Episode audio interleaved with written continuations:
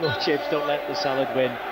That's the message uh, in terms of uh, nature of the food, maybe that uh, we consume in Wales compared to the Italians.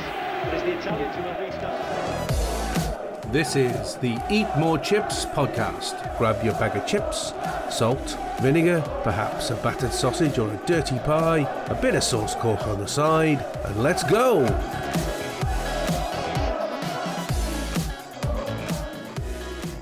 And welcome to the Eat More Chips podcast, the official podcast of one of the most recognisable flags in the Welsh football supporters universe. This week in the UK, it's Bonfire Night, where we commemorate the thwarting of a bunch of extremists from blowing up the Houses of Parliament in 1605 by making an effigy of something that looks like Boris Johnson on a good day, setting fire to as many things as we can, and sticking a lit banger up a cat's arse. Our two co hosts are like a council fireworks display anticipation and excitement, but one disappointing bang, and you wonder if it was all worth it. It's Jamie and Daz. Jesus Christ. I, I, I just I, I, I just I just give up with these now every week. I just give up with them. I No, I you've got to whether- I don't- encourage him. You've got to encourage him. It's good, you know. It keeps my brain active, apparently. Daz, you turned the big 5 0 this week. How was your birthday? Very good. Still ongoing. Lots of celebrations. Uh, meeting lots of uh, family and friends, and just you know, lots of little gatherings rather than one big party. So uh, it's still going. And what did you what did you get? What did you get for your birthday? Apart from a hearing aid and probably a you know a, a Zimmer frame. and a box of Viagra. No, no, no. Pair, of- pair, pair of slippers, obviously, you know, because you've got to do that. Oh, Um, no, I uh, I did, but I, I the, the best present I genuinely uh, from my uh, immediate family here in the house. Um, it was an Eat More Chips jigsaw puzzle, get which uh, which was an amazing collection of photographs of uh, of us with the flag, uh, me with the kids at football matches, um, and uh, and I do like a good jigsaw puzzle, so uh, uh, an excellent present. So How many pieces? a thousand, yeah. So a good old piece, yeah. I feel some more merch coming on. Can you get a thousand piece jigsaw puzzle that says only play what's in front of you? Can you get can you get that? well, Jamie, uh, great wedding for you on Saturday. I certainly enjoyed it. How was it for you?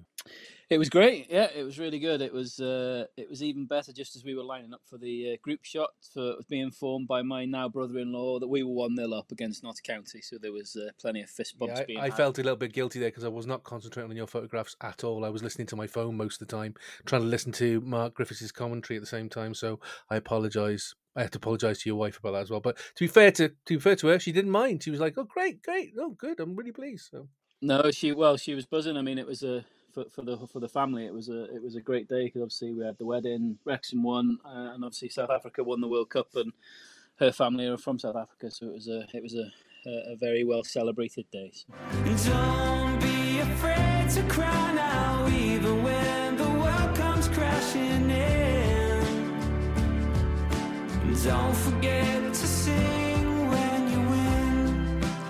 Well, episode 12 of Welcome to Wrexham dropped this week. So, as usual, spoiler alert, close your ears for a bit if you don't want to know about this week's episode. Entitled Hand of Foz, it covers the last crazy Easter weekend where we played Halifax and lost really badly, and then the game at the Cae Ras versus Notts County. Daz, you're first to play, play catch up. Uh, did you watch last week's episodes of Gresford and Uncoddy? Oh, I'm fully up to speed. I am. Yes. Um, uh, yeah. No, Gresford was uh, a very emotional and very charged sort of uh, episode. Uh, I watched it with the family here, and they had no idea about it. In the same way as you enlightened me a few weeks ago about the the particular details. Um, for that episode to be shown so soon after our conversation, it was. Uh, yeah, it was it was really good. It was really well handled, and the touches you're talking about in terms of uh, the recognition of those those uh, fans lost uh, by commemorating them, whether it's through some sort of memorial stone or or by the sounds of things this you know sister wheel going into into the into the Kop end. Just uh, amazing touch. So that's, That's really a good. nice touch, isn't it? Yeah nice yeah definitely. And then uh, obviously uh, the amazing results for the for the women's team as well. Um, as much as yeah, I was aware and watched and all of that, it was nice to see the uh, um, the detail and certainly the the emotion and the backstage, you know, behind the scenes, so we say, of of that build up to that game. That was that was really exciting to see. So um, no, amazing times for the team, and uh, and then just set up nicely then for for what was to come next. So have you seen Hand of Foz? Did you say? I or- have seen Hand of Lovely. Foz, Okay. yeah. Well, Jamie, this week then we got to relive one of our most nerve-wracking games in recent history. Did you enjoy living through it all over again? Nope, not one little bit. Um, no, I, listen. I think, um, I think first and foremost, I think that the, the, the, the producers and the people involved in putting it together deserve a massive plaudits because they did a phenomenal job. Um, uh, apart from the, uh, the the blatant sixty second Expedia and TikTok adverts, which were terrible, um, but, but but with those those aside, the the episode was brilliant. I mean, you know, you, I, I sat there watching it, knowing very well what's going to happen, but my anxiety levels and and my uh, nerves were just gone watching it back. They did such a good job of building up that that tension and and uh, it, it brought back so many memories from watching it of of of details around the game that that. I don't know about you, but I'd kind of forgot. So you know, little things like the how, how bad the referee was, particularly in that first half. Oh, the offsides! I forgot. I forgot about that. Completely forgot. yeah, with the offsides and um, you know the, the the free kick at the end of the first half that wasn't a free kick uh, when Rodrigues tripped himself over and then they got the free kick and scored from that. Um, and then as the game went on, you know, little things like uh, um, uh, um, the the the Dalby's miss right towards the end to make it four two. How how good of a chance that was, and uh, yeah, I mean, but it all the bits that we saw and we were there and we lived through to see them all again was great. But it, when you add to it all the stuff that we would never have seen before, so the you know the bits with Rob and Ryan, the bits with the fans, the bits with Parky at half time, and then after the game. I mean, I I. I I loved, you know, what Parky said after the game. I, I loved that because it was very much listen, you know, you should be proud of what you've done there. You've, you know, you've turned up and everything else, but the job's not done yet. And he was, you know, very much keeping them, keeping them grounded. Um, yeah, it was re rewatching it was was was brilliant. Um, and it, it, the, the whole episode was just a, a, an emotional, an emotional spine tingling roller coaster that, um, like I say, it it, it, it shows you the, the the unbelievable lows that we go on, and as football fans and as a Wrexham fan, uh, but also the unbelievable highs, and uh, you know, and uh, yeah, it was it was brilliant, a brilliant episode. Daz, as a neutral watching that, what what did you uh, make of both the Halifax and the Notts County game? Well, I mean, I was interested to ask you both because our conversation in the household was that uh, a good editor can make any situation look one way or the other, and and and we were fascinated to know about whether or not the the the the fans and the players and obviously the management felt uh, that the ref was unfairly giving away all of those you know decisions lots of offsides. Um, was it as dominant a performance? Was it as uh, clear cut the those in the moment? When you were there um, the the fact that he kept giving away you know the, the offsides and and everyone is getting riled up so riled up that the, the edit made it look like the the ref was incompetent or the linesman was incompetent. Was it as bad as that or is that a really good edit by the by the program? No, he, for, he, he was for sure because it's difficult, isn't it? Because when you when you watch a game, uh, whether it's on TV or if you're in the stadium, and you see, and, and we've talked about it this year with decisions that we've seen, and then when we've seen them back, it's like, oh yeah, it was right or it was wrong or whatever else. But the, the, there were several offsides, and, and and obviously that episode didn't show you all of them, um, but there were several offside calls in particular and decisions through the game that that I at the time, and it's easy for me to say it now, but at the time I would have put money on the fact that he was wrong and they were wrong, and then it was proven to be. It was just a, it was one of those days where the the officials were just had a really really bad game, and it was evident for all to see. Um, and and God only knows what would have happened if. Uh, you know, if, if, if it wouldn't have been the result that, that, that, that it was in the end, but yeah, it, it on the day, you know that that edit that's not editing that's made it look worse than it was. It genuinely was that bad. Right. there there was a definite feeling of frustration. I mean, obviously, I wasn't I wasn't in the ground. I was listening at home, but I was listening at home by turning it turning the radio on and then turning it off when I got a little bit too anxious and whatever. So I was only catching snippets. But I remember listening to Radio Wales at half time, and they was they were saying, you know, some of the decisions are questionable to say the least, with regards to you know offside decisions, etc. And you could see that that this was a major part of Parky's plan. He knew how high Notts played their defensive line, and he knew if we could just play off the back of them and go, because that's our way, we can, you know, we can get, we can get, we can get past them because they are so high. And the thing is, I think you know, if it would have worked, I think we, I think we probably would have been four or five, two quite easily. But yeah, the officiating was poor um, from from from the one I what I watched afterwards and the comments that I've heard. Um, it was not good. Well, they made it, you know, such an entertaining episode on the basis of of of building that up. Uh, of, of course, the Halifax game before it had just given it the the ultimate platform, though, wasn't it? After a run, an unbeaten run for so long, uh, you get off days. We totally understand that, but it just then gave that little bit of uh, need, you know, just enough uh, edge to that before, you know, to the game beforehand. It's the usual way though, Daz, for Wrexham. You know, five thousand fans go up there. It, it's boiling hot, Easter weekend, so everybody's on the lash. They, everybody thinks there's not one person I remember speaking to who who said, "Oh yeah, we're going to lose this." We were so convinced that we were going to win this. And the second half, they absolutely played us off the park. We were totally asleep. And I have to be honest, you know, Foster's Foster's uh, goalkeeping was very questionable.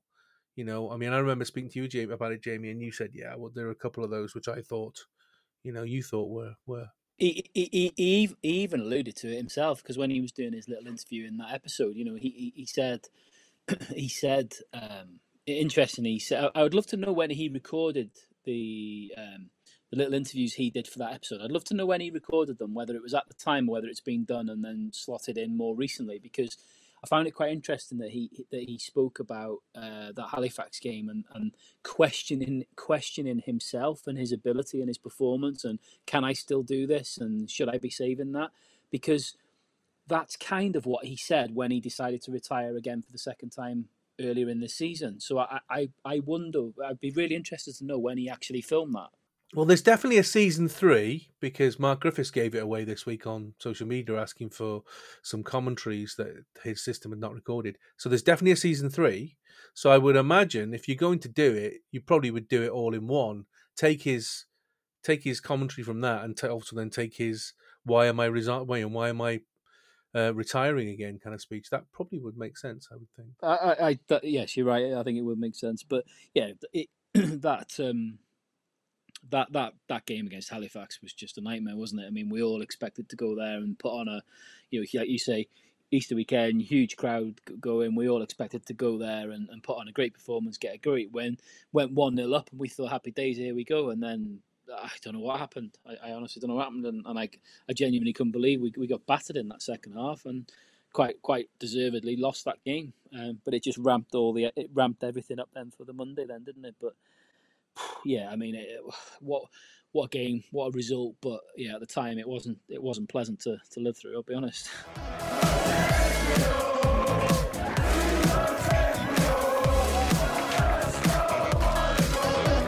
Cymru women travelled to Germany to take on the national side in the first of two Nations League games this week. With everyone back from injury and suspension, Gemma Grainger picked a very strong side. Clark in goal, a back four of Roberts, Ladd, Evans, and Woodham, Holland, Ingle, Fishlock, James, and Green in midfield, and Cain up front.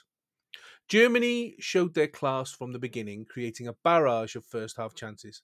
Kayleigh Green produced a superb block on the line to deny Gwinn's header, while Linda then hit the side netting from close range, and Lena Oberdorf fired over, with Germany producing half a dozen genuine chances inside the opening 20 minutes. However, on the 25th minute, Cymru's defence finally gave way. The defence wasn't tracking Schüller's run to the centre of the box, and she had almost an unopposed head on goal. Germany won, Cymru nil. Germany were in control, although one of the very few chances Cymru had during the game resulted in a goal. 42 minutes and some lovely passing play, starting with Fishlock on the wing, into Ingle in the box, back to Fishlock, who continued her run. A 1 2 with James. Fishlock back out to Ingle on the wing. She puts the ball into James, who applies a cheeky little side heel to Holland in the six yard area, and she slots it into the goal. Germany 1, Cymru 1. A beautiful piece of play to go into half time level and score Cymru's first competitive goal in five meetings between the sides. The goal shocked the Germans a little, but it didn't take them long after the break to retake the lead. 47 minutes and poor defending meant that Schüller was again open in the box to head home a goal. Germany 2, Cymru 1. Germany continued to attack and gave Cymru little respite. Eventually, having 35 shots on target. Clark, who was undoubtedly Cymru's player of the game, made some vital saves. Even so, eventually the hosts scored again on 80 minutes. Ingle was judged to have fouled Hegering for a penalty. Gwinn stepped up and converted it. Germany 3, Cymru 1. This was a hammer blow for Cymru, who seemed to lose confidence and, more importantly, defensive shape. 85 minute, and Nüsken's shot on goal hit Clark and deflected in for Germany 4, Cymru 1.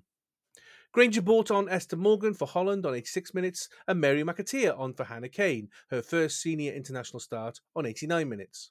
Cymru were fully undone right at the end when Anyomi managed to bundle in a looping, deflected cross at the far post for Germany 5, Cymru 1. Germany were ruthless and efficient. Cymru had moments, but often the defence were absent and couldn't cope with the German attack. Daz, this was a tough one. Back to back 5 1 defeats for Cymru in this group. What was your assessment of this game? Well, it was a very yeah, it was a tough one. I mean, I thought for all of Germany's dominance, I thought because we went in one all at half time, that you, you never know in these games. You never know. Uh, absolutely called it there that without uh, Olivia Clark's uh, goalkeeping, um, it would be a very different set of, of results. I mean, incredible performance, and by far has proven herself to be the, the, the Wales number one now. I think there's yeah. no doubt, and and Bristol are very lucky to have her. But I think I think uh, the the the hope then at halftime that you think you're still in this game is it, it was shattered very quickly. I think if they could have held on for a little bit longer before that that second goal, then but once that second goal had gone in, it it just sort of consolidated a certain type of style by the Germans. Um, uh, and and I suppose they, still went to the 80th minute before a third goal went in, and, and and even at that point, I thought you never know, still get another one back, you never know. But the penalty for me, I just I'm not sure what Ingle was trying to do. I mean, it's it's it, it- at first I thought, oh, she's play, you know, so the, the the the the the player that's gone down has just played for something there, and there's nothing nothing to see. And then you watch the replay, and you know, okay, Ingle is quite tall, but her arms are around her neck. She was absolutely sort of you know throwing her down, and if somebody of that experience should know better. So um, you know, the penalty was no, you know, was a no-brainer as far as I was concerned.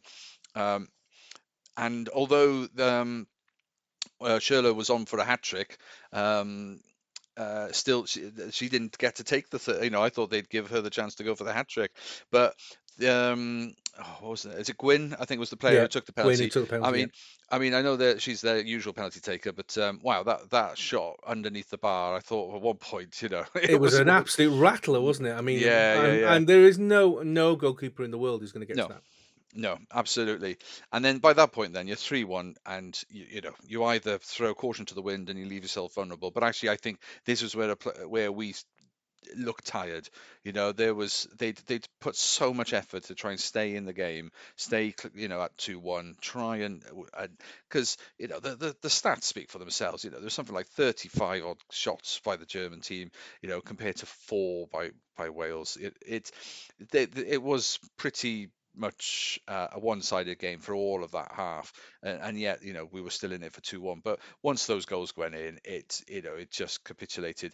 I I I, I will accept though that the goal, goals four and five were very unfortunate because you know both were deflected goals. Um, not necessarily going to guarantee they would have saved them or stopped them going in, but it does kind of rub a little bit of salt into the wounds.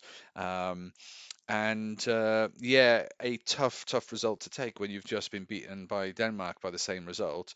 Um, and and I, I thought, like I say, there were glimmers of, of what they can do in terms of being potentially difficult to beat, but I didn't really see consistency up front. Every time the through balls were going through, they, they weren't sticking. They weren't meeting, you know, they, they weren't finding their, the, the player that they were looking for. They were just balls going behind the player, balls going straight at them, and the touch was a bit heavy. You know, it, it just it, it, was it was a very difficult.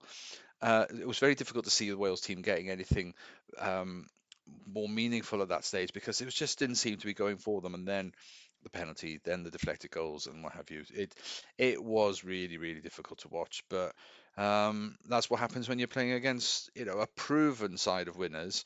Um, the team that we all feared for the, you know to be the the team to beat or to to watch out for in the league. Um, and, and and although Denmark have proved themselves to be even more um, uh, worthy opponents, it's it you can't underestimate the German side and and certainly away and you know yeah those those players you thought it, it would be a difficult uh, to get back up from that defeat ready for the next game being so soon and again away from home against Denmark in a few days after that. Well, Jamie, Jess Fishlock has put on record this week that she has a retirement date in mind. And she's been an incredible player for Cymru, 134 appearances, 36 goals. She will be sorely missed, won't she? Yeah, it's you know it's it's she's Bale-esque, isn't she? You know, from the point of view of her importance and her significance and her contribution to the national team. Um, I mean, what's you say? 134 caps. I mean, it's. I mean, that's a phenomenal. You know, it's a phenomenal return, isn't it? And, and something to be incredibly proud of. But you know, the contribution that she's made over a sustained period of time to to the to the national team. Um, yeah, you, you you you can't replace it. You know, overnight, can you? You know, all you can hope for is that there's there's someone waiting in the wings in the in the youth system there somewhere that can.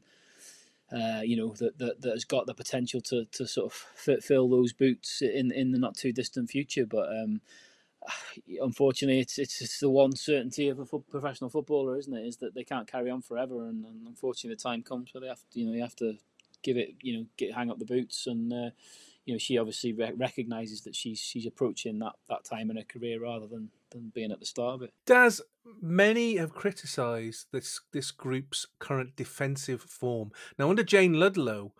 Uh, women were, were very, very renowned for having a very tight defence. But over the last number of matches, they've really let in players in that kind of six yard, eight yard area, completely free to either head or hit the ball, not getting tight to attackers.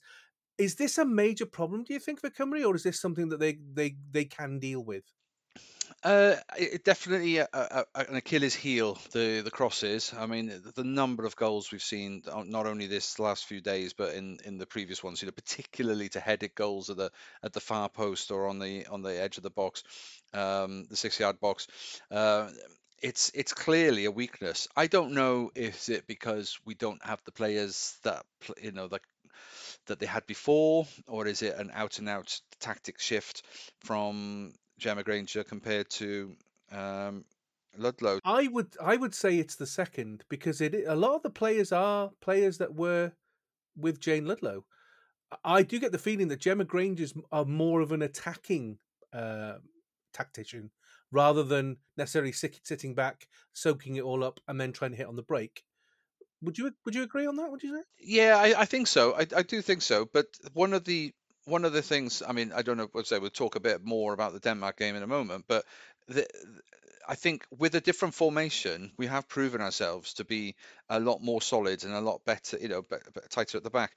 But I think we've also got certain players that their strengths are pushing forward, whether it's you know uh, Angharad James or or um, Morgan or you know um, Green, Katie Green. You know, there, there's some really good attacking players, and obviously all from various you know teams and various ages now. Of course, there's another. I would say there's another raft of players that if we don't qualify the next tournament, I think that might be it for them as well. So it is it is a very tricky one to do, but we have got the youngsters with the pace and perhaps not the height.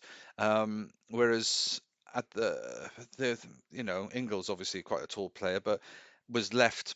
You know, I did find some really, really, it was just some poor defending, really. They getting drawn to the ball, and whether it's not being drilled properly, but they, you know, you think that this is a level of game that that they, they would be learning to do this or playing this at, at their at their Premier club, at the the women's uh, WSL um, uh, teams, and you just think, well, th- th- this is all the basic stuff.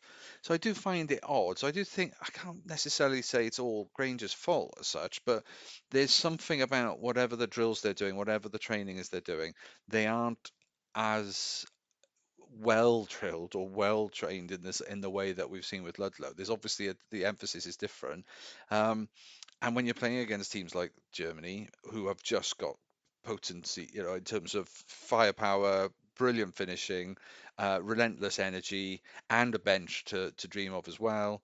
Um, it, it, it's gonna we're gonna we're gonna come up short, and uh, and we will we are to struggle against these kind of teams. Old rivalries were renewed this week when Wrexham travelled back to Meadow Lane to take on Notts County in a second versus third clash for the ages. Parky had to shuffle the pack due to injuries, with a conquering goal. George Evans moved to the back three with Tunnicliffe and O'Connor, Mendy and McLean on the wings, Jones and Lee in midfield, this week joined by Andy Cannon, back from suspension, and Dalby starting up front with Mullin. However, Tunnicliffe picked up an injury in the warm up, so Ben Tozer, who travelled with the squad but wasn't even announced on the bench due to not being fully fit, stepped into the starting 11 to replace Tunnicliffe before the game. The first half was very even, with both sides making runs and having chances. Tozer did a superb job keeping lethal goal scorer Langstaff in check, with Evans and O'Connor nullifying Notts' attacking threat, reducing them to speculative shots at best. Both Notts and Wrexham probed, but nothing either goalkeeper couldn't handle. The first half turned into a game of chess, where both sides were trying to work each other out to unlock the defences. Second half and the tempo stepped up, with both sides knowing that one goal would probably win it. Cut and thrust, both sides pushing for a winner. 70 minutes and Palmer was brought on for Dalby, which became the tipping point. Ollie bothered and scrapped, and now tiring Notts until in the 73rd minute, Wrexham made a breakthrough. A Wrexham corner, which was headed out of the box, eventually back to Andy Cannon, who squared the ball to Elliot Lee. He ran the ball unopposed to the centre of the 18 yard box and struck a vicious shot. It managed to hit Tozer, who was lying on the floor, who'd been brought down by a Notts player, and deflect high and looping over the head of a helpless Slocombe and into the net. Notts County nil, Wrexham one. The Wrexham crowd went wild, and rightly so. Notts almost hit back straight away, with some lax defending by Wrexham gifting the ball to McGoldrick, who forced a stunning stave from Okonkwo to maintain the lead. If that was good, what happened two minutes later, however, was superb. A long, booming kick from a Okonkwo travelled three quarters of the pitch and bounced through the Notts defence straight to Mullin. He directed the ball to Palmer in the box, who nutmegged the Notts defender and put it low to the right of Slocombe. Notts County nil, Wrexham two. This seemed to knock the stuffing out of Notts and the final part of the game, but Wrexham didn't look threatened, with Notts resorting to soft shots from distance. Young came on for Cannon, who had a superb game on 87 minutes, and Fletcher came on for Mullin on 92 minutes. Wrexham stood fast and came away with a very professional win versus one of our fiercest rivals. Wrexham ended the day still in third in League Two, but equal points with Notts in second place. Jamie, this win was sweet. I know you didn't watch it live because we were having photographs taken when the first Wrexham goal went in, but what have you made of the game in retrospect? Well, well, well. uh, who? I mean, I don't think there were many people that. Uh, uh, oh, sorry, sorry. Most mo- most people. I kept the faith. I kept the faith. I knew Wrexham would do this. I just knew it in my bones that with all the stuff that's been going on, I knew Wrexham would turn up and put on a show, and that's exactly what they did. Most most people, to be fair, most people, um, you know, I think most people that I spoke to or I, I read read people's, uh, you know, kind of opinions and things before the game. Um, you know, the, the the general consensus seemed to be, you know, a, a draw. Most people were thinking a, draw would be a good result. Um, and you know what what transpired was just uh, unbelievable, wasn't it? I think uh, I think you know I think we, we, I think we've got to be fair. You know, we've got to be fair. And I think what you've got to call out from the off is the old, you know, the old adage, adage that we say about in Parky we trust. I mean, you know, we, I, and several other, you know, we, we've been critical of, at times, uh, particularly recently with, with the, the sort of um, is, sort of lack of, uh, you know, lack of change in his, his his his formation and his style and everything else. But I think you have to uh, sometimes, you know, you also have to be be sort of big enough to hold your hands up and say, he, you know, he, when he's right, because he, he, was, you know, his tactics on Saturday were absolutely spot on. I mean, I, I won't lie. When I saw when I saw the starting lineup, I thought, wow, what's going on here? I mean, um, you know, you you were sort of telling me in passing as I was running around doing all sorts of different things, but the fact that uh, Tunnicliffe um, was supposed to play um, and got injured in the warm up. So from what I believe, it was going to be Tunnicliffe in the middle with George Evans and O'Connor, um, and then you know Tunnicliffe to get injured and Tozer to come in, who wasn't even on the bench, was he? So I don't even think he had a proper warm up. Uh, it was a case of you know, I, th- I, think from from listening to Parky's interview after the game, it was a case of he spoke to Tozer and said, "How you know how how you feeling? What do you think?" And he, he said, "You know, I, I, I can do it." And again, fair fair and credit where credit's due. You know, again, he's he's faced some criticism from from from me as well as others in recent weeks. But you know, hats off to, to Tozer who came in and was was fantastic. But you know, you, you also then look at you had Mendy Mendy in again on that right hand side you had Cannon coming back in, who who not only has he been out through suspension, but you know he's not really played particularly well this season. He's come under again, come under fire. Uh, came in and played fantastically, and then up front, you know, um, uh, Dalby's another one that's come in for some criticism from again from me and from others, and and whilst I slightly disagree with some of the opinion that I've heard about Dalby being amazing on Saturday. I think he did all right um, but he, he certainly played his part. Um, but yeah, when I saw that starting lineup, I, I, I was I was I feared the worst. I, you know, I'll, I'll be honest because you've got you've got two midfielders playing in your in your back three. That you know it, it shouldn't happen. So it shouldn't happen. But as the as I watched the game, and as the game un, unfolded quite early on in the first half, you could you could see why Parky had picked the team he picked and why he'd gone with O'Connor and with Evans instead of say Boyle and Cleworth or whoever it was. He picked he picked the the more mobile uh, midfielders to play who can play in that central defence to play in central defence to basically uh, to close down and to press and to nullify the threat of Crowley and McGoldrick to basically cut off the supply for Langstaff. And and you could see you could see as soon as as soon as the ball was in it was in it was anywhere near our our, our, our last third as soon as either of those players got on the, anywhere near the ball out came O'Connor to close down Crowley out came Evans to, cl- to close down McGoldrick and then it dropped to a back four to cover the space being left by whoever was going out and to, to nullify and to nullify that threat like we did at home last year against Langstaff you know most prolific, prolific most prolific scorer in the in the National League last year. He's, he's you know he's had a great start to this season, and in both games, you wouldn't have even known he was playing. You know, he had he had one one good chance on Saturday, and that was it. And and the rest of it was we we, we nullified it. But yeah, it was it was it was genius. and then I think as, as as the game played out, um, it it was a very it was a very kind of Coventry esque kind of feel to it in the sense of it was a very disjointed team. Nobody would have predicted that lineup. You know, you had players coming into the team who'd been out of the team for a while. You had players in the team that were playing out of position. You had players, you know, you were missing players that you would consider to be really key players. But everybody kind of elevated their game, raised the game, driven on by the, the, the 12th man again. I mean, I, I, keep saying it every time we, we comment, you know, we, we, we, we review a Wrexham away game. I keep saying the same thing about how good the crowd was. They were, you could only hear them on the recording. You know, the, the, the, the Notts County fans were silent.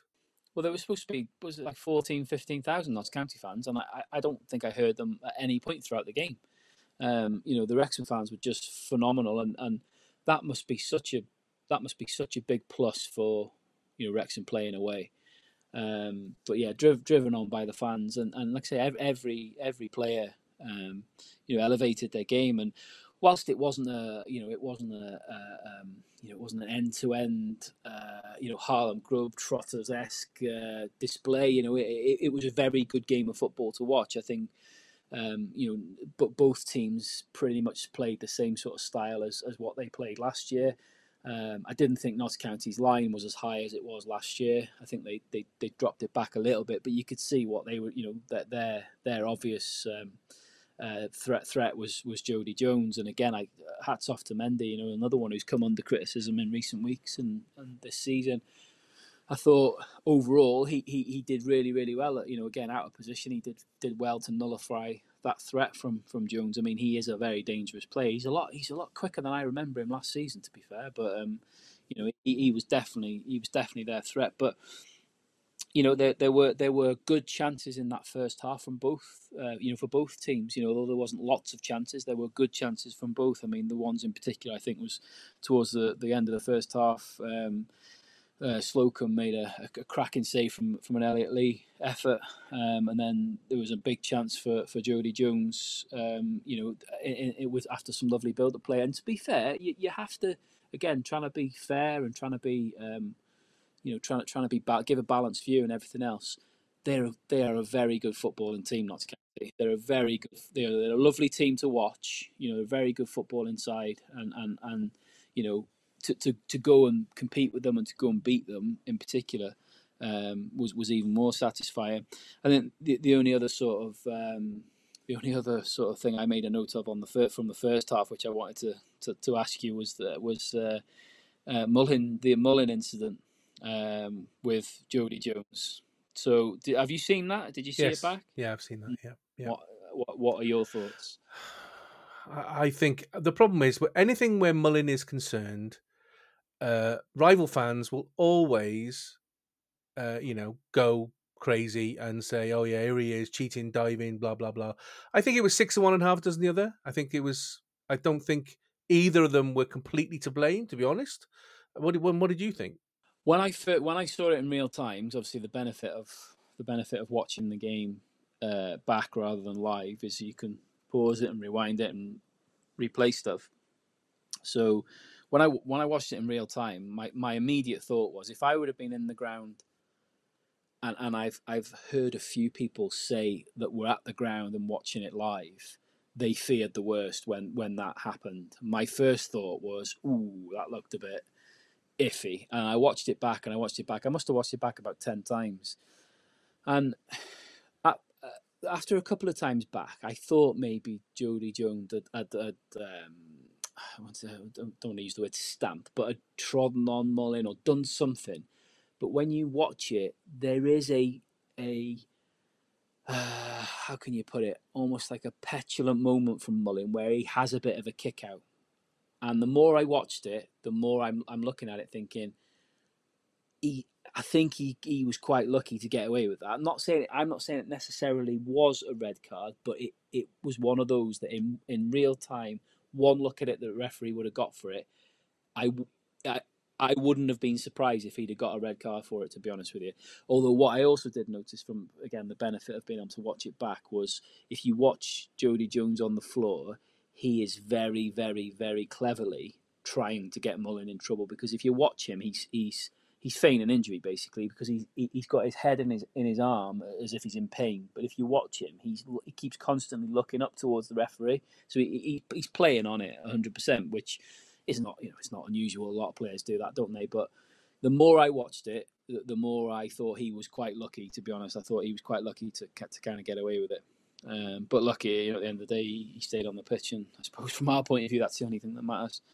Um, and then yeah, second half. Um, I thought, you know, I thought Notts probably came out and looked a little bit more threatening in in, in the first uh, ten minutes of that second half, um, and it was a bit more. It became a bit more of a basketball game in the second half. It was a bit more end to end, but again, it, it was it was um, it was quite an even game overall from from the point of view of of uh, chances. I know possession wise, we conceded more more possession, but that that that's the norm of what you know m- most of our games is is that that's that's our game.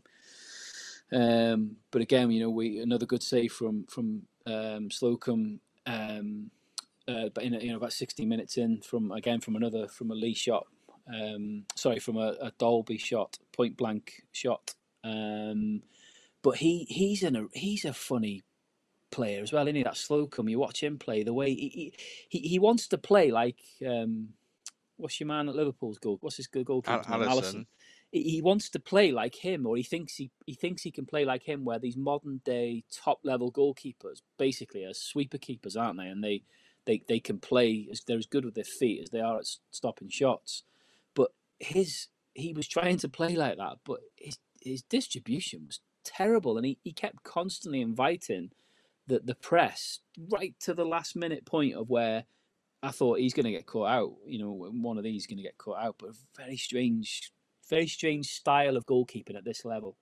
Um, whether he's told to do that or whether that's just his game or not, I don't know. Um, and then obviously we then get the sort of you know the usual sort of 65 70 minute substitutions um, and Palmer came on for for for for, for Dalby um, you know and, and it's good to be fair that that I, I you know my thoughts from from watching it was I, I was pleased we were still actively pushing to try and go and win that game. You know at- at 70 minutes when you're at nil nil there's I, I guess you wouldn't you, you wouldn't uh, uh, have criticised if we'd have tried to sort of shut up shop and, and try and get away with the point, but we were actively, um, you know, we, we, we were actively trying to, to, to, to push for, for the goal and, and and not long after Palmer came on, uh, you know, the goal came and, and, and, and as you say, um, it was a it was a wicked deflection. Um, I'm going to guess Lee's claimed it. Uh, I, again, I had to watch it a couple of times and to to see, but I think it came off Tozer. Um, at first, I thought it was a it was a deflection off the defender, but I think from watching it a couple of times, I think it was off Tozer. So uh, I'm sure they've had a I'm sure they've had some some good banter about that. But but the the the, the you know the, the goal itself was you know there's, there's nothing better than seeing a ball struck from outside the box and powering straight into the goal. But you know the actual finish itself was a deflected finish, scrappy finish. But the the the build up to the goal was what made it great, which is which it shone a spotlight on how good of a player we've got in Elliot Lee. You know, he, he he's he's there. He's always in that number ten position. He's always buzzing around. He's always looking for the ball. He's always you know constantly on the shoulder. He's ready to turn. He wants to take the ball, and he's and he and he, and he gets that little cut inside, and he you know and he pushes and he pushes and he pushes until he can get can, he can get the shot off. At the end of the day, if you don't you know, you don't shoot, you don't score, and, and he's probably one of the only ones in the team that, that does kind of um, kind of deploy that that sort of mentality of you've got to shoot to score because there's a lot of the other players that seem to want to just walk it in. Um, but yeah, it was uh, you know I I think you'd, you'd I think you'd have a fair a fair shout of saying that we I think we deserved to, to go ahead. Um, but yeah, we you know won the up. Like you say, the crowd went went berserk, and, and it was uh, it was it must have been phenomenal noise. But then straight from the restart, then um, Tozer had a bit of a bit of a wobble, made a poor clearance, and forced a you know an absolute worldie of a save from from you know the uh, the goalkeeper that uh, that I, I for one am slowly falling in love with, and uh, and and they say don't you, you should never fall in love with a lone player. No, I Um, know. And he, and he, I mean, today it's been confirmed he's the most expensive valued player in this league. He's like 1.4 million. And it's like, yeah. oh no. I this this is why I was so convinced when we signed him. This is why I was so convinced on here. That, I don't say this very often, Jamie, but you are absolutely right. You Yeah, are just- absolutely right. Uh, but the, the the we've just got to enjoy him, haven't we? While we've got him, because the the reality is is that, that even if we get promoted, I, if he carries on for the rest of the season like he started, it's highly unlikely that we'll be able to keep him because there's going to surely be a championship club that that'll be sniffing after him. But anyway, that's we'll worry about that in the summer. But yeah, what what a save! Um, and I think just while I'm talking about Okonkwo, I- you know, I kind of skip ahead to, to, to a little note I made about him generally. I mean, he, he had a brilliant game. You know, that that was the, the that was the uh, pinnacle of a few good, really good saves he made. Um, but I think that was that was definitely his most complete performance that he's played for us so far. He dominated his area both in the air and on the floor. His distribution was really good. He made some good saves, um, and he's also, you know, that what we what, what I, think I've said, said a couple of times that the one thing I'd like to see him more is a bit more vocal and a bit more, you know, you know, even shouting if you want, for want of a better word, at his defenders, and he, he's starting to do that. So, yeah, phenomenal performance, um, and and it proved to be a, a really crucial save because then literally a couple of minutes later, like you say, um, you know that that that second goal really highlighted what what was what was an underlying uh, theme throughout the whole game, which was not Notts County's vulnerability at the back. Um, I don't remember them being looking shaky at the back last year, but that's been the thing that, I, that that's been their kryptonite this year, hasn't it? Is they've been again great going forward, but they've been dodgy coming at the back, which kind of a little bit like we we were really. But um, uh, yeah, that second goal really highlighted their defensive vulnerability. It was just a simple ball over the top. All it was was Palmer making a nuisance of himself. You know, he didn't foul the defender, but it, it ran free to, to Mullin. And, you know, there's not very often that, that, that Mullin, you know, if he's got a sniff and goal, he's usually he's usually pulling the trigger. But, um, you know, great awareness to, to, to play in his, his striking partner. Um, and to be fair to Palmer, it wasn't a particularly pretty finish, but um, you know, he, he, he put it in, and that, that's the most important thing. And then, you know, off he ran towards the, uh, you know, the, the, the jubilation of the, the, the, fans again. And then, like you say, that Notts County had nothing after that, and we, you know, professionally saw the game out um, to, to, to cap off what what was a a, phenomenal uh, a phenomenal win away from home against um, arguably the best football inside that I've watched probably this year, um, and and a side that is going to be right up there at the end of the season. I've I've I've no doubt. So uh, yeah, great three points, great win. Daz, incredible that all the disruption at the beginning with Tunnicliffe being injured still uh, meant that Wrexham managed to keep a clean sheet. Mentally for Wrexham, how important do you think was this win? It's got to be pretty solid, isn't it, in terms of solidifying your your confidence, solidifying your aspirations. We we've talked the last couple of weeks about potentially not performing to the best that you believe the team can perform at, and yet here we are talking about them being third place in the league on level points with the second place. So with only a hand, you know, one or two teams that can potentially leapfrog them or catch them with their games in hand, it's such a strong position to be in. Um, and yet, you know, yeah, this has got to give them that extra belief that they deserve to be where they are. Uh, I, I was fascinating listening to it really because I did I did watch um, a YouTube clip of the highlights and stuff, and for the first part, I just thought Notts County looked like they were doing quite well. They looked like they had a good number of shots, but they they seemed to be shooting wide, and a bit and and and a lot of those were from outside the box, which kind of suggests that that sort of reinforces your point about the solidity of the defense as well. If you're keeping your opponents to long range efforts, then then then clearly it's it's tight at the back and, and it's well organized. I, I think the introduction of Tozer, that story of, of him coming on, not even being on the in the squad, let alone on the bench, just makes me think he probably did need that rest. It does feel like he's kind of, you know, he Uh, looked looked like he he managed to sort of recharge and, and step up when he was needed to. But he, he's had a knee injury apparently because I know obviously we, we you know we on here and, and several others were sort of speculating when he when he came out of the team that he was maybe being given a rest or, or taken away from the spotlight for a bit. But it, it's it's been sort of suggested. I think it's even come from Parky himself that he, he has been nursing a knee injury, which is why he's not been involved. Well, it makes it it's fascinating then that he can step up to that level with with having probably the intensity of training that that, that the others would have had, uh, and it just know shows the qualities. You know, we're all big fans of Tozer and and and what he brings to the team more than just his long throws. There's leadership. There's a voice there's you know a huge presence and uh, and and and I think when you've got a character like that coming in and Eh, they, it would have given the team some sort of bizarre sort of psychological boost just thinking that here he comes you know to save the day and just putting in a performance that by the looks of things it it it, it would have elevated the team. It would have lifted the team into real positive spirit, and and the the in thinking that they can do this even away at Notts. This is a game that they can they can win. Now, of course, you do have to take your luck when you get it. That goal from Elliot Lee, you know, that you know, I, I, I, I, uh, Simon, I was interested by your description at the beginning where you said that you were looking forward to a team turning up. I mean, I know they did turn up, but I do think that, that it wasn't all Wrexham's way, though, in, in, in, in terms of the dominance, though, was it? No, I mean that's why I said it was like a game of chess. It was there was much more move and counter move. There was much more probe here, probe there, push pull. It wasn't a kind of a, a constant barrage, if you like. It was much more. It was much more analytical. I felt anyway when I watched it back. I mean, I don't know whether that's how you how you looked at it.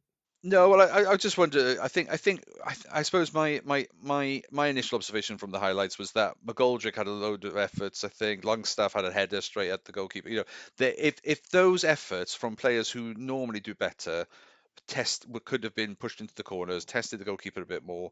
I wonder if it would have been a tighter game with whether or not a, a goal from Notts County would have unnerved Wrexham at all. But because uh, Notts County just didn't seem to be on, you know, no, they didn't have their sh- shooting boots on, uh, for, for a better quote.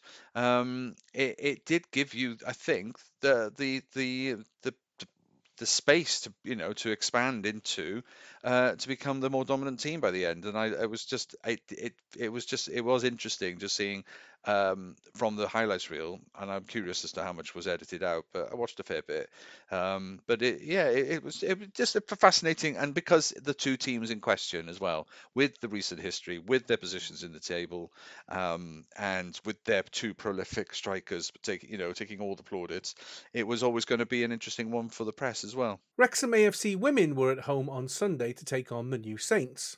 Steve Dale followed Phil Parkinson in mixing his selection up a bit. Del Morgan in goal, Davis, Allen, and Doran were joined at the back by Rebecca Pritchard, who normally plays right wing. Dickens, Lily Jones, and Gibbard in midfield, Cara Jones on the right, Hughes in the centre, and the return of Amber Lightfoot on the left. The New Saints started strongly, and both sides battled to find the opening goal. Ridge for TNS and Lily Jones for Wrexham both having chances in the first 20 minutes. On 22 minutes, it was Wrexham that broke the deadlock. Lightfoot on the edge of the box created space for a through ball into Jones, who made no mistake from close range on her left foot. Wrexham 1, TNS nil. TNS tried to get back into the game straight away, but Morgan in goal dealt with the resulting shots well. Wrexham continued to press with Cara Jones and Lightfoot worrying the defence. Lightfoot striking on the half volley to force Hayden Jones into action yet again. Wrexham went into the break in the lead. Second half, Wrexham were pushing hard to extend their lead.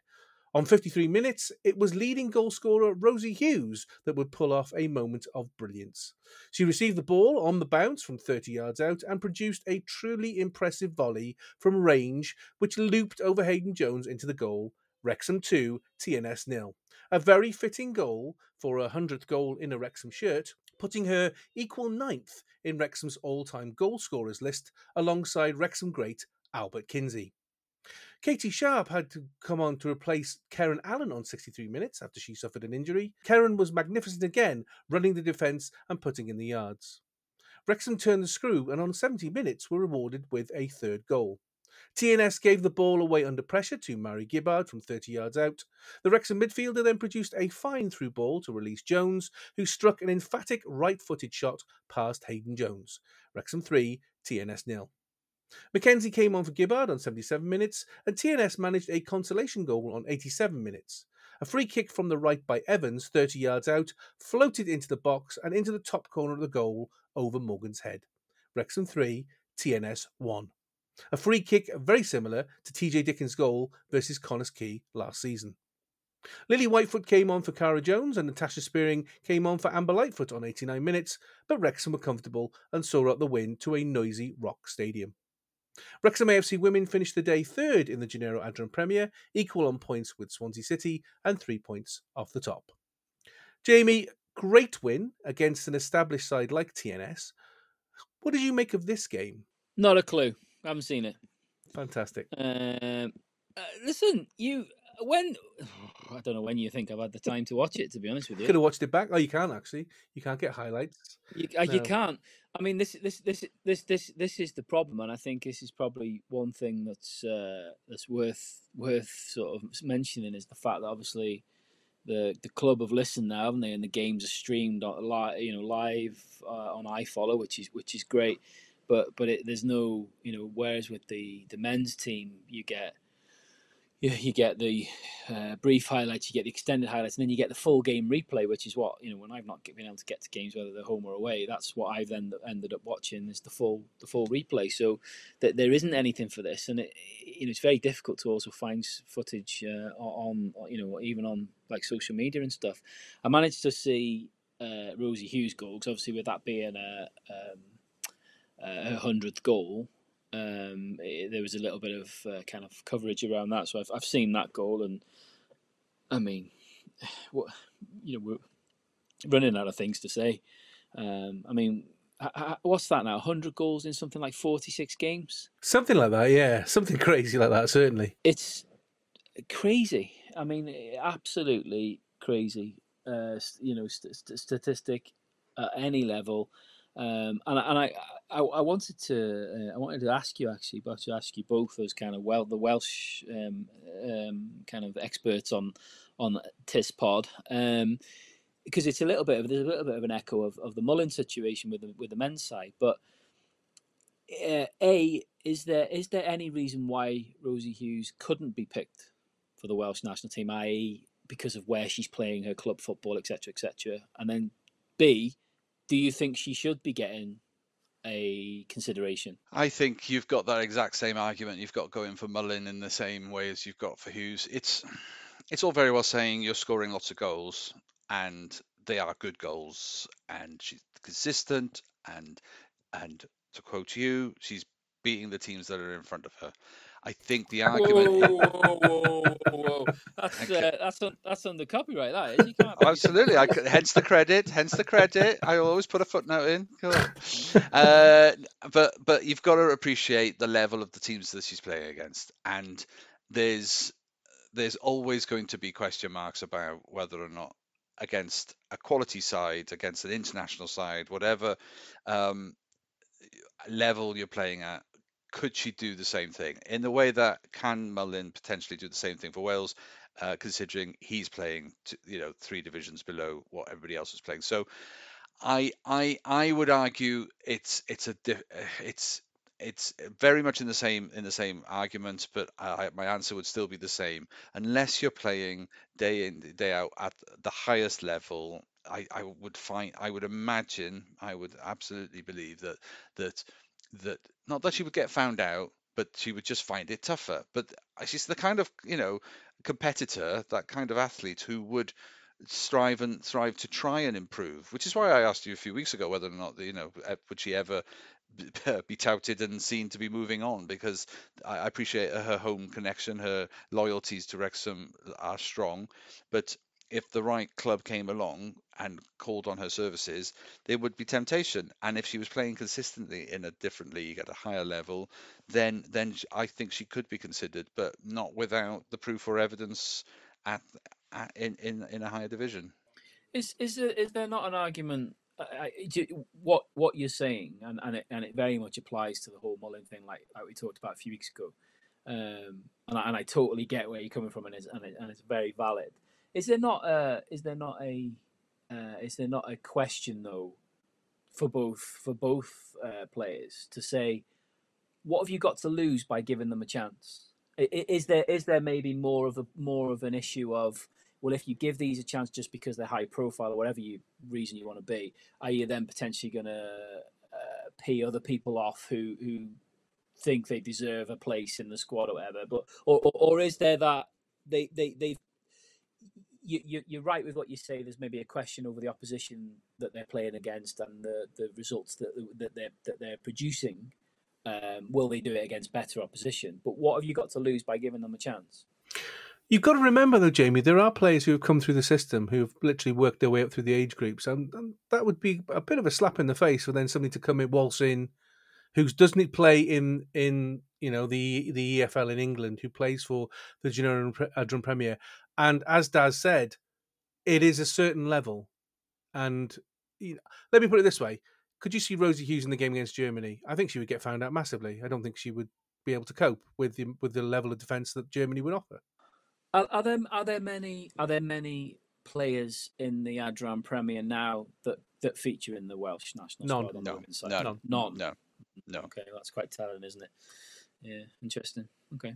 No, I think I it's it's it's a completely different level, and I think you know the the the, the players. I think the players that are playing consistently at MLS or you know um, uh, in the sense that you've got Jess Fishlock and stuff, and and uh, the women's premier uh, is it's it's it's just so much higher, and I and I think the it's more telling that you get the odd one or two player who might have played at a Welsh level and will only have one or two caps perhaps, who have then joined a, a, a Adran Genero uh, team in the twilight years after they've perhaps you know played at the higher level.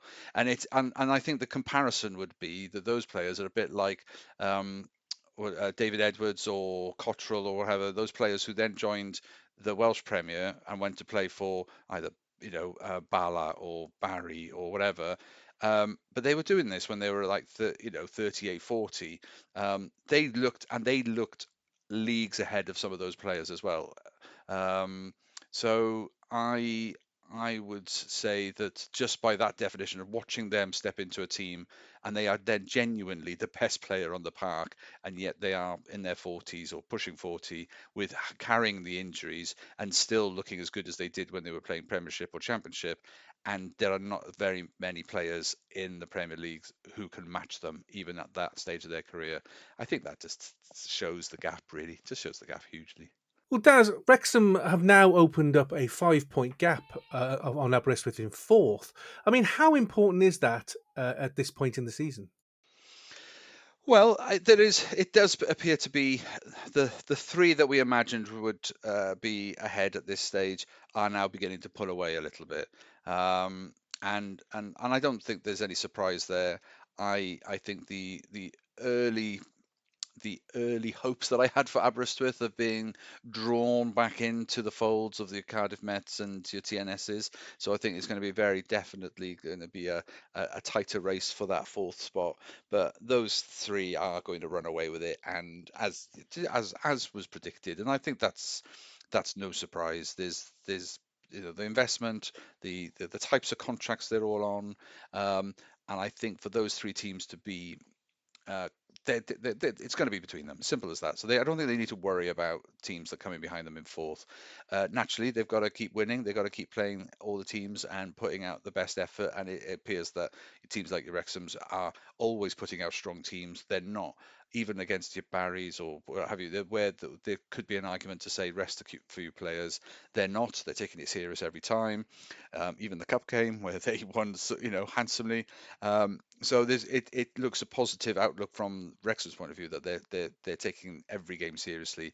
Um, but I do think that they've got very little to worry about from the the teams below. They are clearly finding their feet. They are matching the Swanseas and Cardiff, uh, and and it's going to be an interesting three horse race, I think. Well, Cymru went north to Viborg for their second Nations League fixture of the week to take on Denmark. Gemma Grainger had to switch to a back five due to injuries, with Ffion Morgan and Carrie Jones replacing Hannah Cain and Ceri Holland. The change in formation certainly added some solidarity to Cymru, but it was Denmark who looked more threatening in the opening exchanges. Denmark seems a little bit out of sorts at times and couldn't really convert chances they'd usually mop up. Cymru managed to keep Denmark out for 28 minutes. However, they were uh, once again undone by a cross and a header, their weakness in this campaign. With Vangsgaard given far too much space to loop a header past the reach of Clark, Denmark won, Cymru nil. Cymru were unable to get a foothold in the game with the hosts in almost constant possession and gave away another goal on 38 minutes when Angharad James was dispossessed by Gelge, who teed up Bredgaard to curl the ball home from the edge of the penalty box. Denmark 2, Cymru nil. Cymru didn't have a decent shot until the 43rd minute. And it seemed another case of damage limitation leading up to the break. Cymru, however, played much better in the second half, at times really taking the game to Denmark and putting them under pressure for a change. Denmark continued to dominate, but Cymru were more organised and concentrated, even when there was a questionable handball decision against Roberts not given. 66 minutes and Kayleigh Green came on for Carrie Jones, and on 72 minutes, against the run of play, a Danish defensive error led to Ingle slipping a pass to find Fishlock, who made no mistake with the shot. Denmark 2, Cymru 1.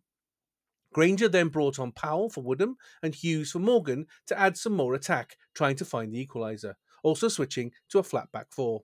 Unlike the two previous games, where Cymru had looked shaky in the last 10 minutes, this time they really took the game to Denmark, pressing high and putting the defence under real pressure. 88 minutes and Estcourt came on for Josie Green, but Cymru couldn't find the equaliser and the game finished 2 1.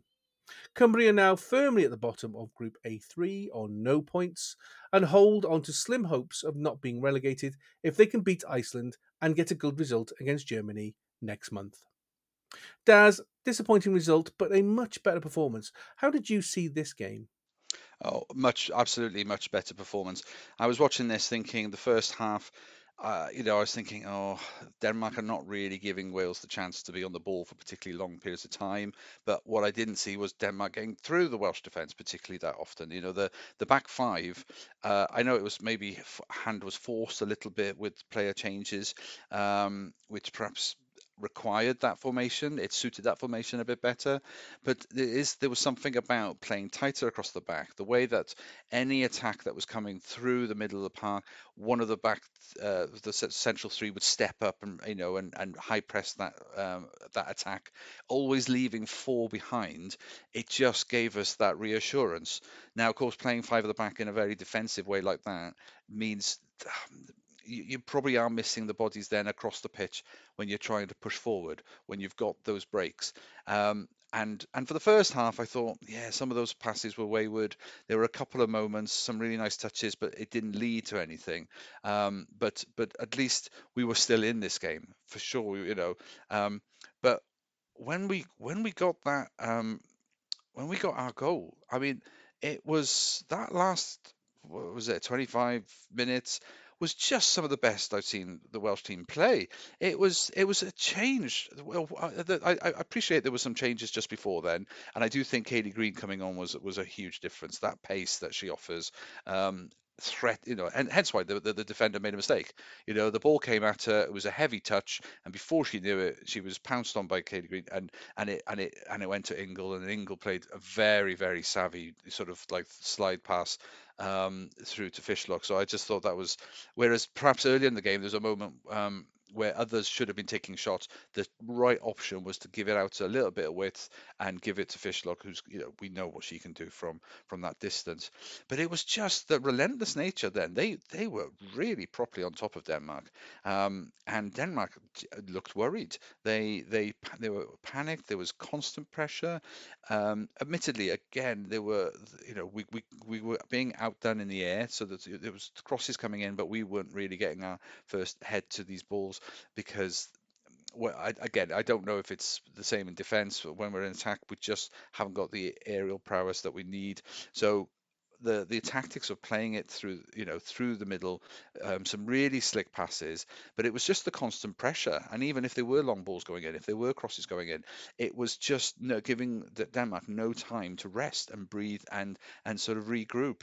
And right at the very end, there was you know you could see the relief in Denmark's um, reaction when after a passage of play where it was just Wales, Wales, Wales, Wales, Wales, and a there was a couple of shots on goal, or a, or a player or two that perhaps should have taken the shot, try to pass it again, try to pass it again, give some width. I think Ingle had a really good opportunity where anybody else, perhaps not a defender, would have just given that a go, um, but given it a wallop, but went for the extra pass, and and perhaps it was one touch touch too many.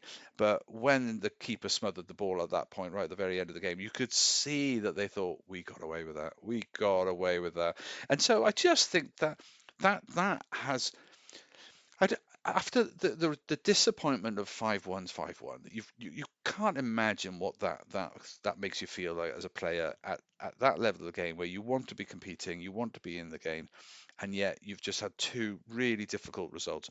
Not because they perhaps played you off the park for 5 1, but that the, the, the team capitulated in terms of gave up or were just lacking um, energy and the opponents sort of stepped it up or were able to continue it. I don't think they deserved those necessarily high scoring games, but it's what ended up. Well, this was a result where whether the adrenaline just completely took over and got them over that that, that, that last 20 minutes um, but it was just the the the uh, the intensity, the the desire that it was genuine belief that they thought they could get back into this, uh, you know, with an equaliser, if not for a win. But it, it it's it was heartbreaking to see them get so close, and yes, seeing that the, the, the relief on the Denmark players, I just think just says it all.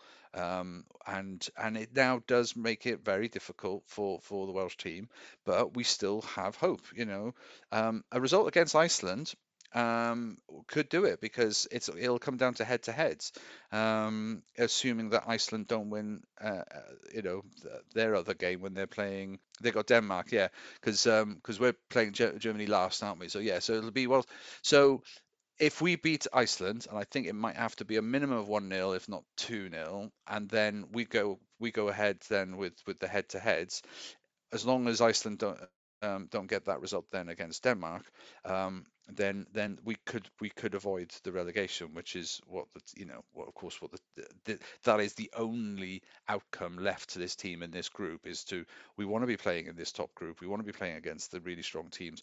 We've got to avoid the relegation, but Iceland are no mugs. Um, you know they they only they only lost one 0 to Denmark recently in their game, um, which just goes to show um, how how difficult uh, a place it is to go Iceland, um, and I, I, I, but I still, you know, I think it's still in Wales's hands. You know, I still think they've got every opportunity, every possibility um, to stay in this group, um, especially if they can keep you know channeling the the the spirit and energy that we saw in those last 25 minutes well jamie cymru are improving but you don't need to be an expert to see that at times they have been way off the level really needed to survive in this league. And if we do manage to stay, it will be by the skin of our teeth.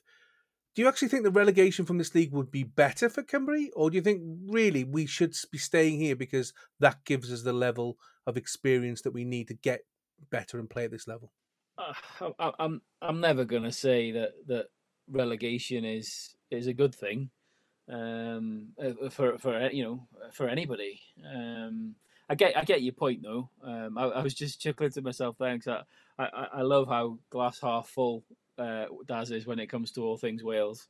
Um, it's, it's such, such, such a positive spin on everything. Um, I, I feel like I feel like you've like like, that meme of um, of of uh, of the guy from The Hangover where he's counting cards in Vegas with all the numbers going ahead. I feel like that's just how you approach when you when you're looking at the Wales fixtures and thinking about well if we win there we do this and they do that it's numbers everywhere. Um, no, I, I, I, you, you're right. I get your point. Um, I, you know, I, no, I don't think relegation is is or dropping out of this league is, is a good thing. It wouldn't be a good thing. Um, but I do get your point.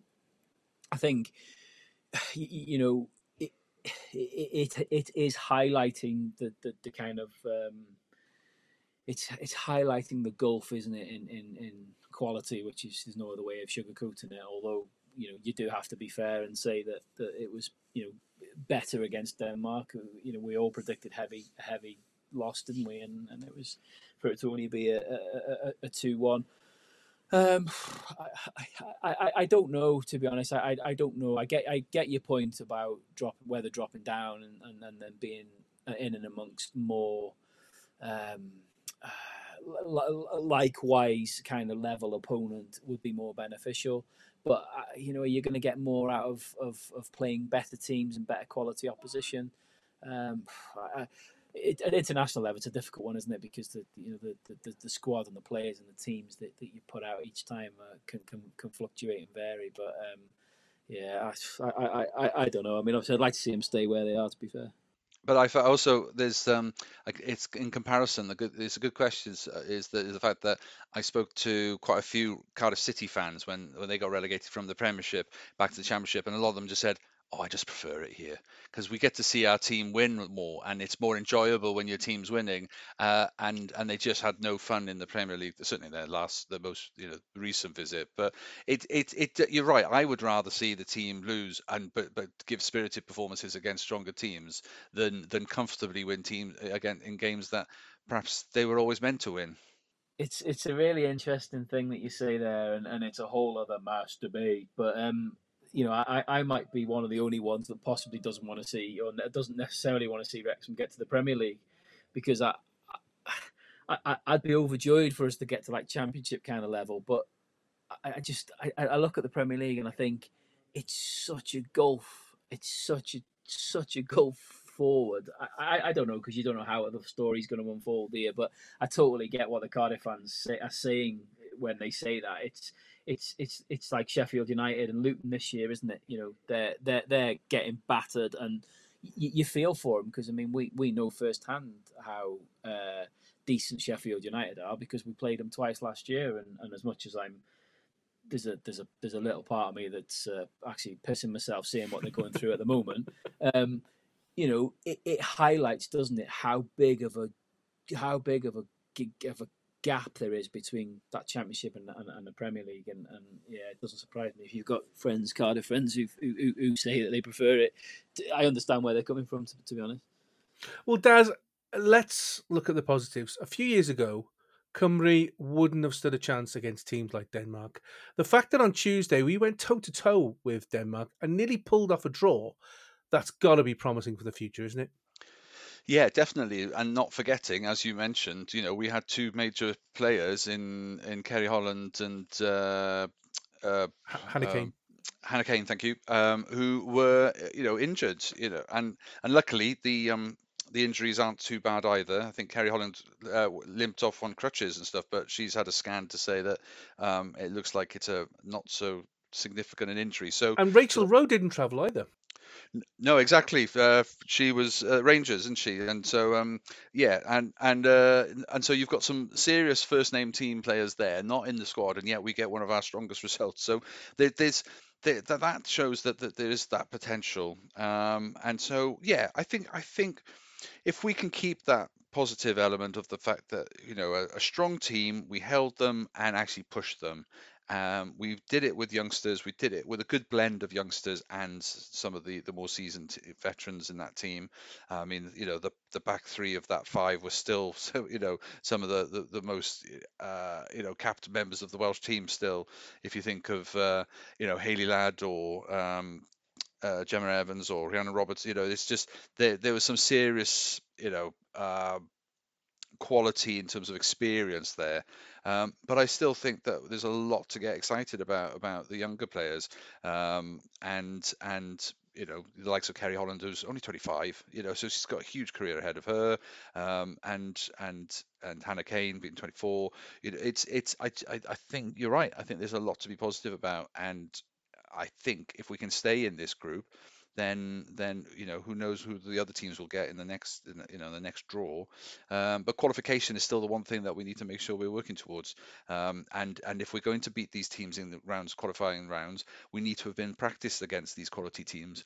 Um, and and and a tournament like this is the best way to do it.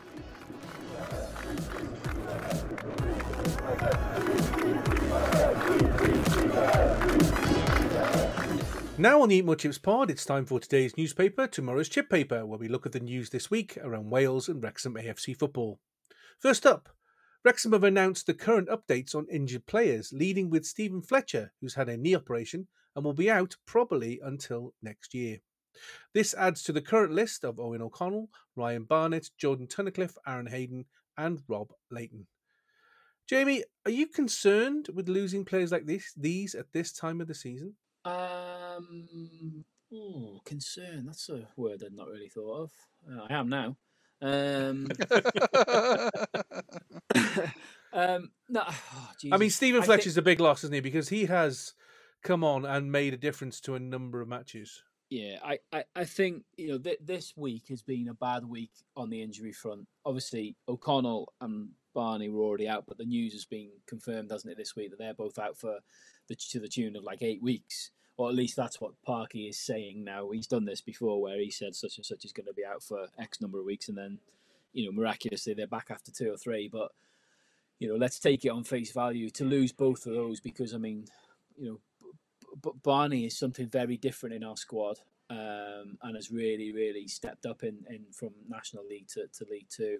Uh, obviously, we missed him because of his suspension. As soon as he came back in, he started making uh, impact again. So, um, him being out for eight weeks, if it is, is, is, a, is a massive blow, particularly given the fact that Ford as well, who's, who's who, who is like our second you know, right wing back, is, is is having his own injury problems and can't seem to stay fit, as well as obviously the problem oh not problem sorry, it's the wrong word but the the um the, the things he's having to deal with in his personal life which we know from the documentary and stuff which uh, you know will still be rumbling on.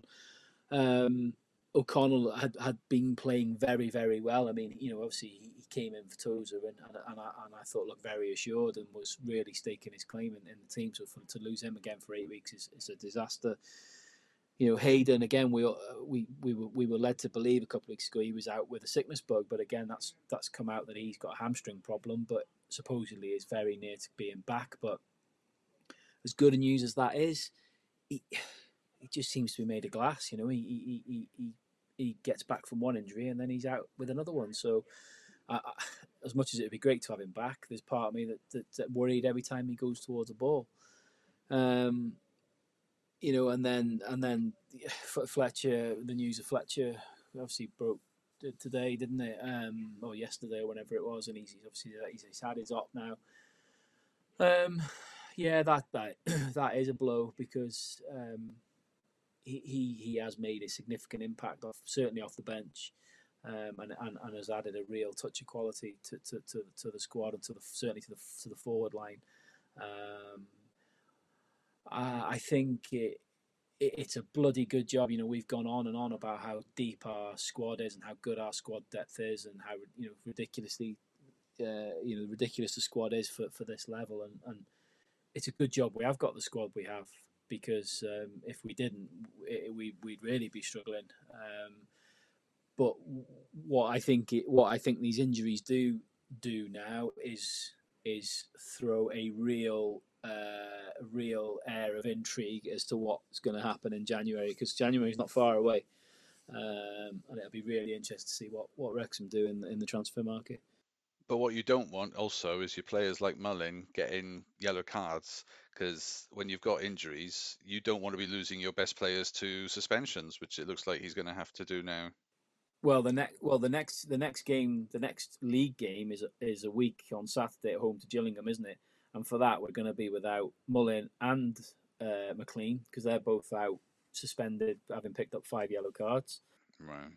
Wow. Lee and Palmer are still on four, I think, as well, aren't they? Yeah, Lee, Lee, Lee and Palmer are still on four, and then on top of that, you've got all those injuries that we've just mentioned as well. And in between that, we've got two games to play against Mansfield and Port Vale. So, uh, yeah, I reckon if uh, I reckon if us three get our boots and go to the racecourse, right, we've got a chance of getting a game. Well, maybe not you, Simon. you got that in. You got that in. Cymru under 19s women were in action taking on England and Greece in a mini tournament in Group A2. Cymru took an early lead versus England with Rebecca Guy scoring to put Cymru 1 0 up.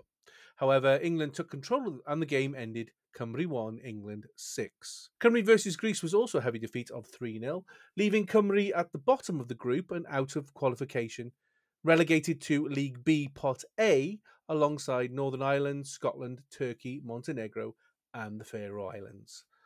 There's three heavy defeats there for the under 19s women, bottom of the pile, no points.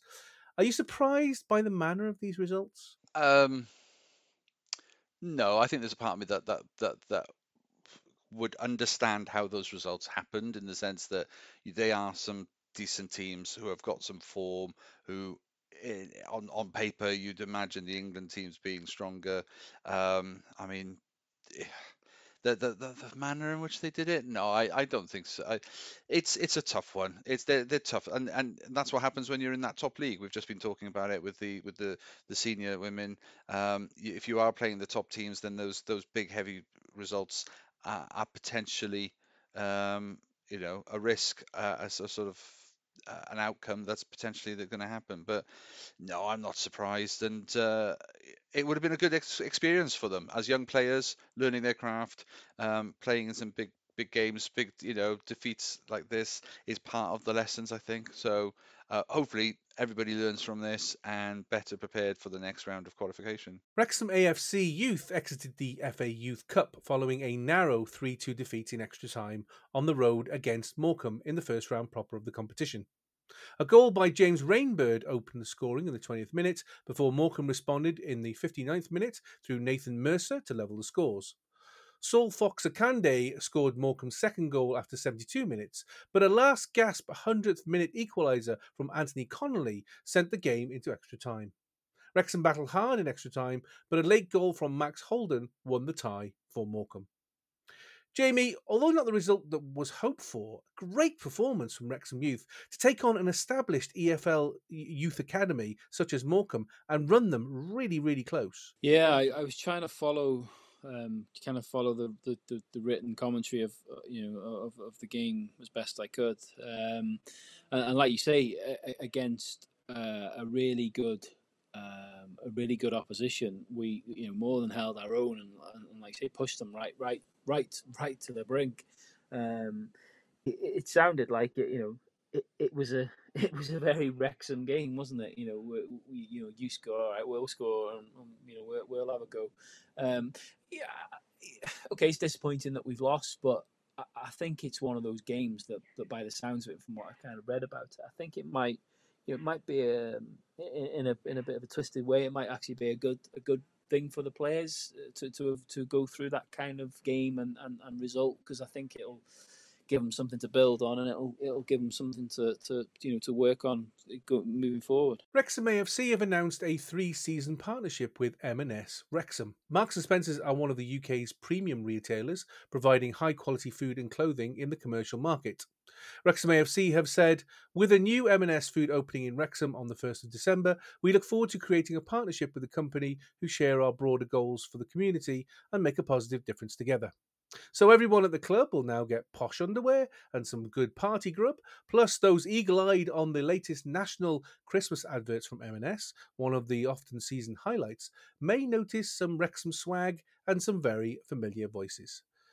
Daz, good move from the club this to get a signature UK sponsor on board. Well, I think it's it's interesting that the sponsor is is a local company. After all the big names that have been brought in recently with uh, with uh, certain drinks manufacturers and uh, airlines that we'll never use, and uh, you know, the, I think it's important that you've got you know. Um, uh, a whole load of you know good quality food and a trailer company to take it home for you. So uh, I, I you know I do think there's something really special about at least keeping some sort of uh, regionality to some of that because it is important. It needs to be recognisable, and I do think uh, they, they they shouldn't forget where where they are in the grand scheme of things. So no, nice touch, I think. And yes, I've seen the advert. Thank you very much. That was uh, that was uh, a, a very uh, uh, surprising sort of addition. I hadn't heard of that in the pipeline. Um, I wasn't really paying attention, so it was quite it was quite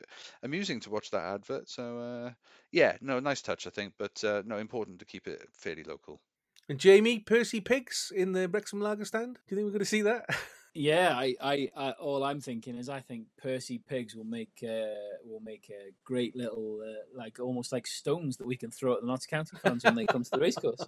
It's uh, no, uh, no, I, I, look, it's it's another like like that says it's it's um, it's been um, it's been uh, um, connected to, to the local M&S. Uh, you know that, that's opening up, isn't it? Which is great, but obviously it's such a big name, and, and the fact that, that you know Rob and Ryan and, and the Wrexham touches are featuring in the in, in the in the latest national advert. I mean, apart from boiling the piss of every fan up and down the country even more. Um, it's it's another huge brand, isn't it, to be to be uh, associated with? I mean, whether it's going to mean that they're, they're going to have any. Where are they going to put the name? There's no there's no room left on the kit. Hey, listen, you've seen MotoGP motorbike riders, haven't you? That's what our Wrexham kit's going to look like soon. We're just going to have sponsors everywhere. big yeah, hats. just- Yeah, Players have to yeah, wear big hats with M&S all over them in bright lights. Yeah. Hey, listen, I'm I'm I'm down for a, a posh uh, prawn sandwich uh, at the kiosk. Um, I just uh, I just think we need more kiosks and more people, and uh, yeah, let's uh, let's go for it. I'll uh, I'll I'll try and nail a a, um, a Colin the Caterpillar at half time, no problem.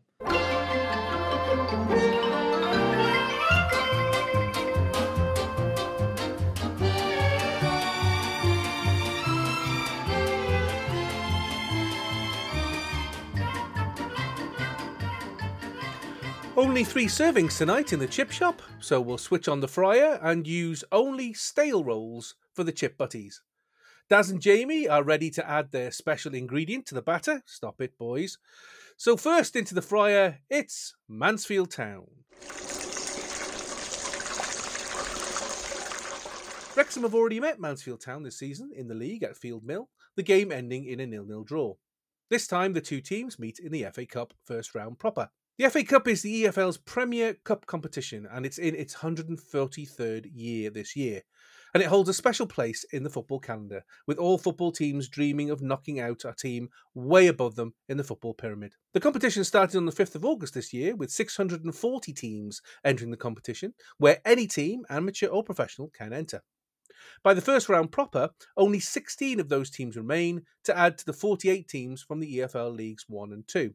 Wrexham have a long history of success in the FA Cup, reaching the quarter-finals in 1996-97, knocking out Colwyn Bay, although that took a replay, Scunthorpe United, which also took a replay, West Ham United, which also took a replay, Peterborough United and Birmingham City, only to eventually get knocked out in the quarter-finals by, of all sides, Chesterfield. The aim of all lower league sides is to get as far as the third round, where the Premiership and Championship sides enter the competition, which can give clubs a big payday in potential TV and gate receipts. Last year, Wrexham did very well in this competition, knocking out Blyth Spartans after a replay, Oldham Athletic, Farnborough, and Coventry City to reach the fourth round, losing to Sheffield only after a replay. This year's first round game is a late 7:45 GMT kickoff and can be seen for free on S4C in the UK and ESPN Plus in the US. And the chips are done. Daz, we all have fond memories, uh, and not so fond memories, of course, of the FA Cup through the years. How important a competition is this? Important in terms of legacy there's none none like it. It's the oldest it's the it's the greatest it's the most romantic it's the most frustrating it's the most glorious of tournaments ever. And and, and i think you know nothing can you know can you can take away from that. Um, importance in terms of its timing for you guys or teams at this stage of the season it's a tricky one because it does require uh, a strength and depth in your team. It does require fitness. It does require, if you want to take it seriously, additional games uh, in an already packed season. But as I've often said, you know, I do like cup games where it allows you to maintain momentum. Winning games is is all part of that winning spirit. I just, I, I, I just think it's great having cup games in the middle of a run, especially if you do get a decent run. Uh, the fact that you've been drawn up against a, a you know, a reasonably close um uh you know competitor in your own division and a team that you've already had a close game with already um is not uh, not to be taken lightly, and uh, and they'll be thinking the same thing. So I do think that that at this stage, clubs like Wrexham and Mansfield will be looking at this tournament with with the vision of it's it's a game, it's a tournament that they can you know hopefully go far in. Jamie, we've had some great memories through the years of Wrexham victories in the Cup. Uh, any? What are your favourites that come to your mind? Oh Jesus! Um, I mean, the obvious one is, is you know everyone will go to, to Arsenal, won't they? Um, I think you've got Arsenal. I think the one for me that, that sticks in my mind, or is my fondest sort of FA Cup memory, is uh, Middlesbrough. Um, I just I, I, I remember that game. I remember uh, being on the Kop. I remember heading the ball when it came into the Kop, uh, and nearly taking my head off my shoulders. Um, it was just, you know, that Borough side that, that we played was, you know, there was at the time there was there was it was littered with with household names, um, and it was it was it was such a it was such a great performance. If I remember, I think it was Darren Gibson and um, uh, Fergie, didn't they, scored the Mm, goals. mm. Um, and uh, you know, it was a game that we had no right to win, like the Arsenal game. You know, um, it was a game we had no right to win, but but you know, we we we we, we did, and they cre- and and yes, you're right. I mean, it's the the the, the, the memories that, that and the, the memories and the history that we've got in the FA Cup over the years is is it's special, isn't it? And like like Daz said before, it's it is the oldest, the best. Um, the, you know, there'll never be anything like. No, no matter how big your Champions Leagues gets and your World Cups and European Championships and all this jazz, there'll be nothing ever quite like the FA Cup and, and the, the magic of it. The West Ham game I always remember that remember because it snowed really badly and they use the orange ball and there is no way that game will be played today. Not in a million years. I- remember going to that game as well because they literally, uh, they they literally just just uh, shoveled out the lines, um, so that you so the lines for the areas and the, the centre circle and left big big patches of snow still on the grass. Like you say, it would never be played in a million years now. Harry Redknapp was furious, wasn't he? I remember he'd seen his post-match interview, and he was he was absolutely livid, saying there's no way this game should have been played. So that was just quite funny. Daz Mansfield just had their long unbeaten run ended in the EFL Trophy, but only by playing uh, League One side Port Vale. We held them to a draw last month. Do any of these results mean anything, or as it is often said, the magic of the cup means anything is possible? Oh, anything is impossible. It's it's it's the beauty of having to play games where uh, wh- when you're in a league, you're often protecting a lead or you're protecting a draw, you're protecting an outcome in a very different way than when you're in the cup. There's something about going for the win because what it doesn't matter if you lose 5 0 or 1 0, you're out of the cup. And so it generates a very, very, very different feel. Um, but uh, no, the, the magic of the cup, I mean, I, I, I it's it is something special. I don't think we can really read into too much. I think it's on the day. I mean, the fact that it's it's at Mansfield um, could play slightly into their favour. Um, they've yes, a run of wins been you know stopped, but you know, but uh, Wrexham are on a yeah they they they're doing well. No, haven't really you know lost gate. You know what is it now? Eight without defeat or something like that. Um, you know, so you know you got two teams that have been over the several weeks, both performing very well. So I, I think uh, uh, this could, uh, yeah, prove to be quite an entertaining game. Jamie, as we mentioned earlier, injuries are hitting us hard at the moment. Do you still think we have enough depth to make it in this contest um, and make this game particularly a contest? Uh, And are you like, are you, do you think actually we might see some serious changes on on Saturday? Um, yeah, I, I, I would expect, uh, I would expect changes, but just just because we've got to manage, like like we've talked about the injuries and and um, well, particularly the injuries. Obviously, the suspensions don't really apply to to, to this game. Um, but yeah, I would expect to see some changes. I I, think it. It's a real, diff- it's a really difficult one to predict. This, this I think, because although you know, on, on paper you've got Mansfield. They're at home. They're they're unbeaten in the league. Very good side, as we know from re- recently playing them. Um, but you, I, I fully expect that they're going to make changes as well because for them the league will be their priority. So, you know, I don't know what kind of depth they've got in their squad. So if they end up changing uh, a few players, um, then then you you could end up with quite a quite an even game. And it, yeah, it wouldn't surprise me if you end up with a bloody, you know, a, a quite a high scoring game and, and it going one way or the other. The big thing for me is that it, it, there's a winner. I don't want to draw because for us, I just think a, a draw does does us and, and them. It does nobody any any favors, does it? You, you know, I, I I'm kind of of an opinion that yes, I love the FA Cup and I loved last year's FA Cup run. Um, is it you know are you likely you're not going to get that every season? So so f- for me, if we if we can go there and we can beat them and we can get through, happy days. But there's also part of me that thinks that if we go there and we we lose the game, I won't be too devastated to be honest with you. Let's you know sit sit sit this year's FA Cup out and, and let's concentrate on the league. So, time for the salt, vinegar, and sauce Koch. Jamie, what's your prediction for Mansfield Town versus Wrexham? um, I'm going to say. I'm going to say that I think there'll be change. Like I said, I think there'll be changes on both teams, but I think we still have good depth, and I think we'll we'll have a we'll have a much stronger side on Saturday playing than we will against Port Vale because I think I think Mullin will play because he's suspended against Gillingham.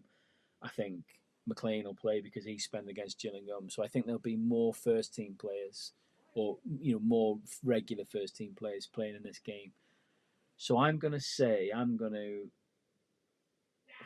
for once I'm to let my heart rule my head and I'm to say a 2-1 Wrexham win. Daz, what's your prediction for Mansfield Town versus Wrexham? I'm going for uh, Mansfield Town nil, Wrexham one. And I'm predicting Mansfield Town nil, Wrexham 1. I think this will be close. Mansfield don't score many, and Wrexham will be buoyed by recent results. I think Wrexham will nick it, but it could go either way. So let's wrap those chips up to keep them warm. And next into the fryer, it's Cardiff Met Women.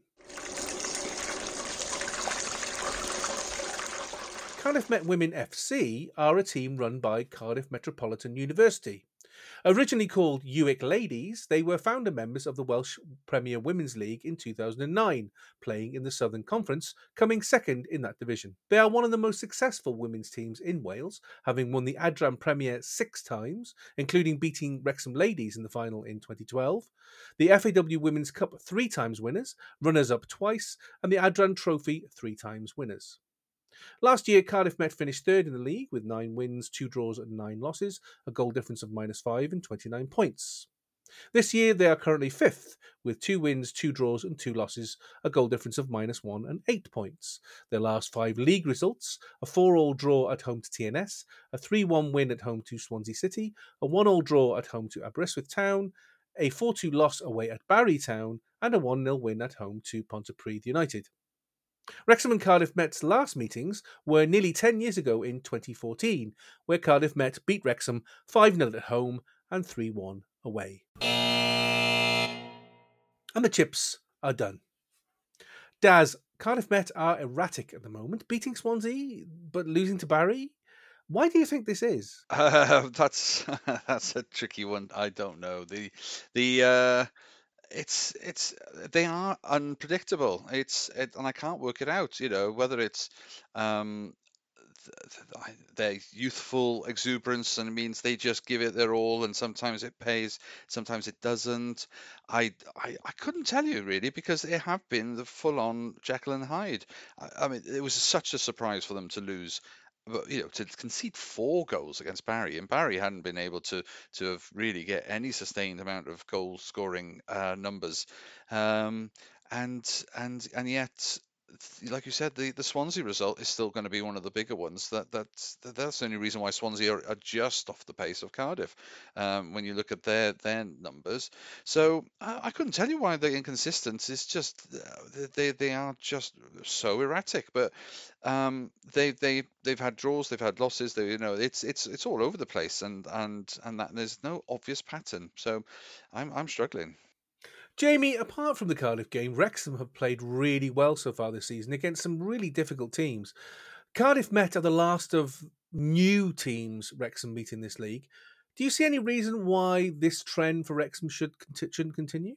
Uh, no, I you know I think we've we've got to go into the game confident. Um, I, I, you know, I, I think if you look at where where where we are in the league and the results we've had so far, like you say, the only the only sort of uh, blot this season has been against Cardiff City, um, but they you know they they look looked and look a phenomenal team.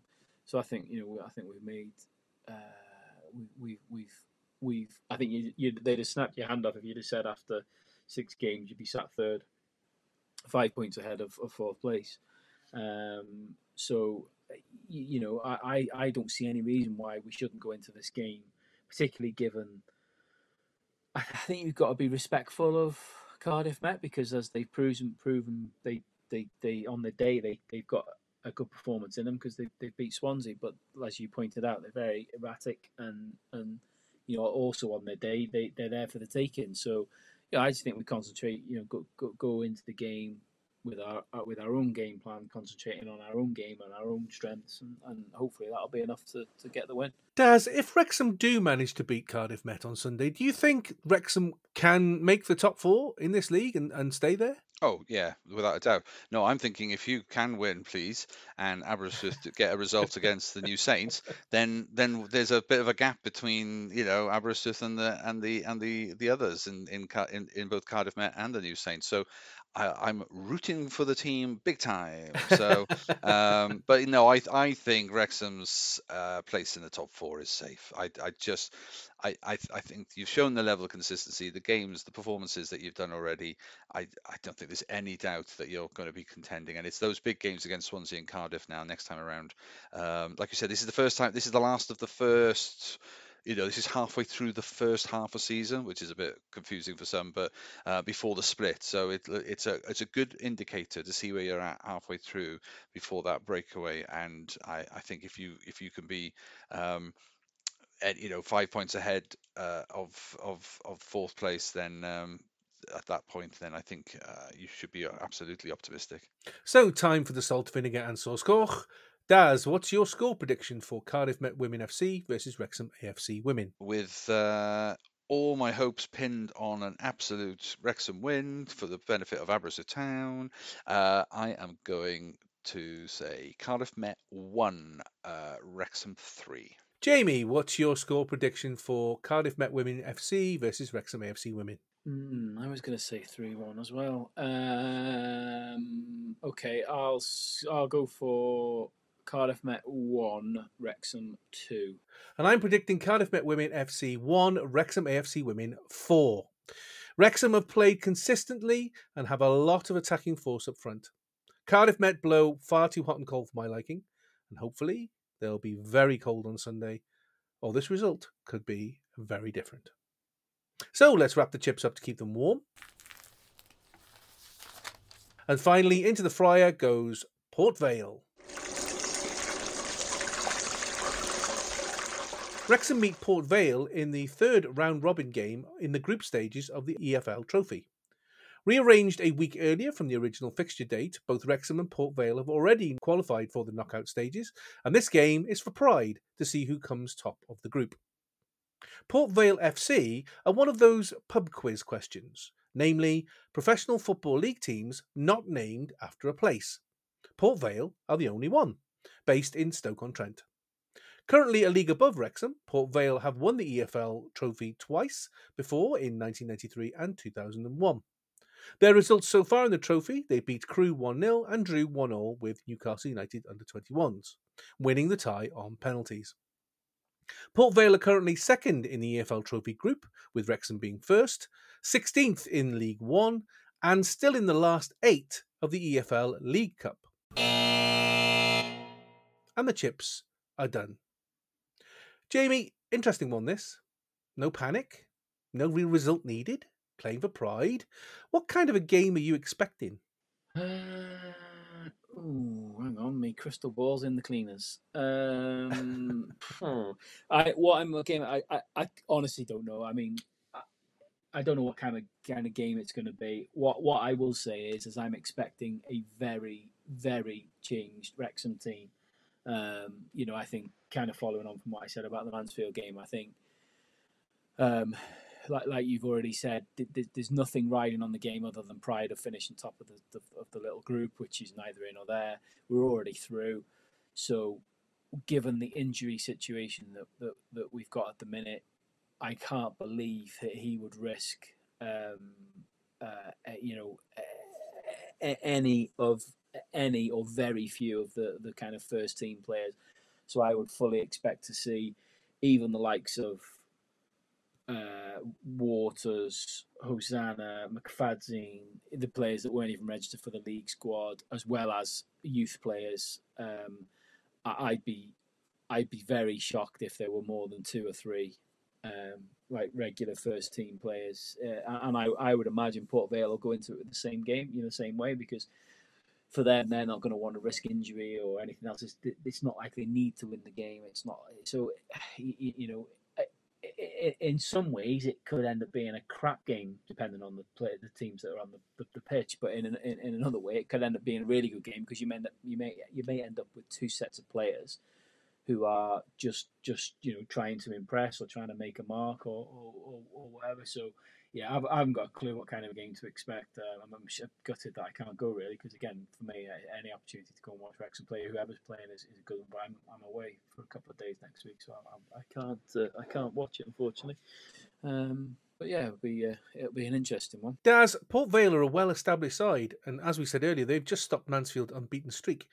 Do you think Wrexham can beat them?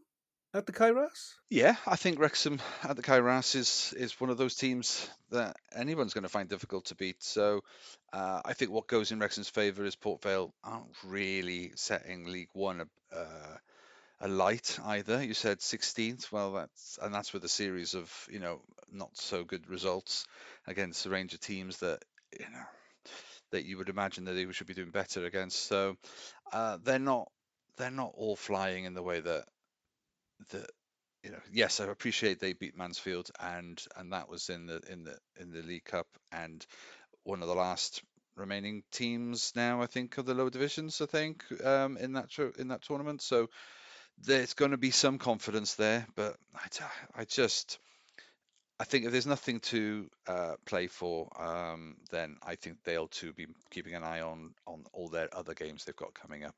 Um, question for you: If this ends up as a draw, does it go to pens?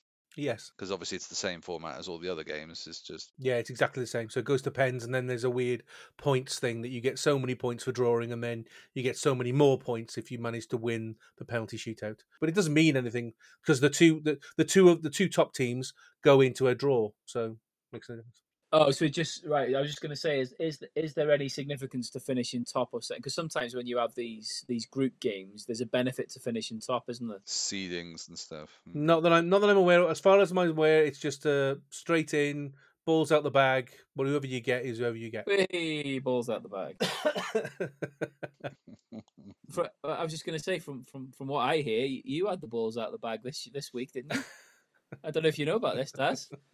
Uh, there was there was there was reports of of a of a of, of, of a fat man um, exposing himself around Wrexham Town Centre. I wasn't exposing myself; I was covered up. And what happened, does is I took my son to swimming in Wrexham Water World, and I forgot to take anything to change into. So when I went in in my shorts, swam in my shorts, and then got out and realised I'd not brought any trousers with me. So rather than wear sopping wet shorts, I walked out in my Star Wars pants. uh, which got me funny looks. I have to be honest, uh, and funny looks when I walked back into the hotel as well. So, yeah. So thanks for that, Jamie. Cheers. Um, because because no, nobody's seen a, a, pair of Danish pastries on the side of the of Princess no, Leia's exactly. head whilst whilst they're on your on your shorts. Exactly. Yeah. No, exactly. Jamie, Paul Mullin and James McClean can still feature as their one match ban is league only. You've intimated it earlier. Who else are you expecting to see? I mean, Howard in goal, do you think? Uh, I'm I'm not even sure. You'll see Howard on Tuesday. I think it wouldn't surprise me if Howard gets a game against Mansfield, to be honest. Um, and on Tuesday, possibly McNicholas. Um, I, I, mean, if you think back to the Crewe team that they, that he played, you had uh, Aaron James, p- players like this, Aaron James, even uh, you know the likes of Owen Cushion, the really young lads. I, I might get was out, wasn't he? I mean, it was yeah. You know, the the thing is now though, you see with the injury to Fletcher, you know, Bickerstaff's he comes right back into the mix again, doesn't he? So I'm not even sure. I'm not even sure I can see him being uh, on on against Port Vale. I I, I would expect uh, I would expect Waters to get a game if he's fit um, you, you know, it, the likes of McAlinden, people like that. I mean, you know, it'll be someone like that that'll become the senior players for the night. I think it'll be you, you like say your McAlindens and uh, I mean, who else is there? Cleworth maybe. I can see Cleworth maybe getting a run out, but again, with the current injury problems we've got in defence, he, he, he might now be a little bit more one you need to you you need to put in wrap up in cotton wool. Ultimately, whoever he plays against Port Vale, you should be not really putting any players, uh, uh, any risk that or any players that you think you might need to rely on in the league in the coming weeks uh, at risk for me. So, yeah, it wouldn't surprise me if it was a very, very unusual Wrexham team. So, time for the salt, vinegar, and sauce Koch. Jamie, what's your prediction for Wrexham versus Port Vale? I'm going to say. Uh, I'm going to say a two-two draw. Daz, what's your score prediction for Wrexham versus Port Vale? I think uh, oh, I've got two results. Um, I'm going to go for Wrexham two, Port Vale one. And I'm predicting Wrexham 2, Port Vale 1. It's a bit of a nothing match, but a good test against higher opposition for Wrexham. Port Vale will stretch their squad and give their fringe players a run out, which I think gives us a chance. So let's wrap those chips up to keep them warm. And we'll be reviewing all these games in next week's pod.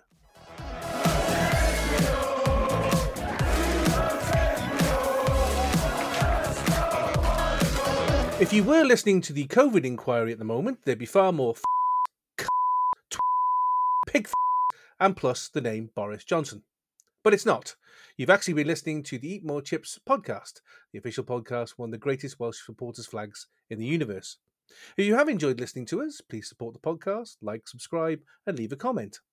If you can find us on Spotify, Apple, and Google Podcasts. You can also go onto our social media, such as Twitter at Tweet More Chips, Threads, search Eat More Chips Podcast, or drop us an email, eatmorechipspodcast, or one word, at gmail.com. Instagram, Eat More Chips Podcast, and on Facebook, search for the Eat More Chips Podcast group. You can leave us a review if the platform you're listening on lets you do so. And if you have anything particular you'd like us to discuss, please feel free to drop us a line.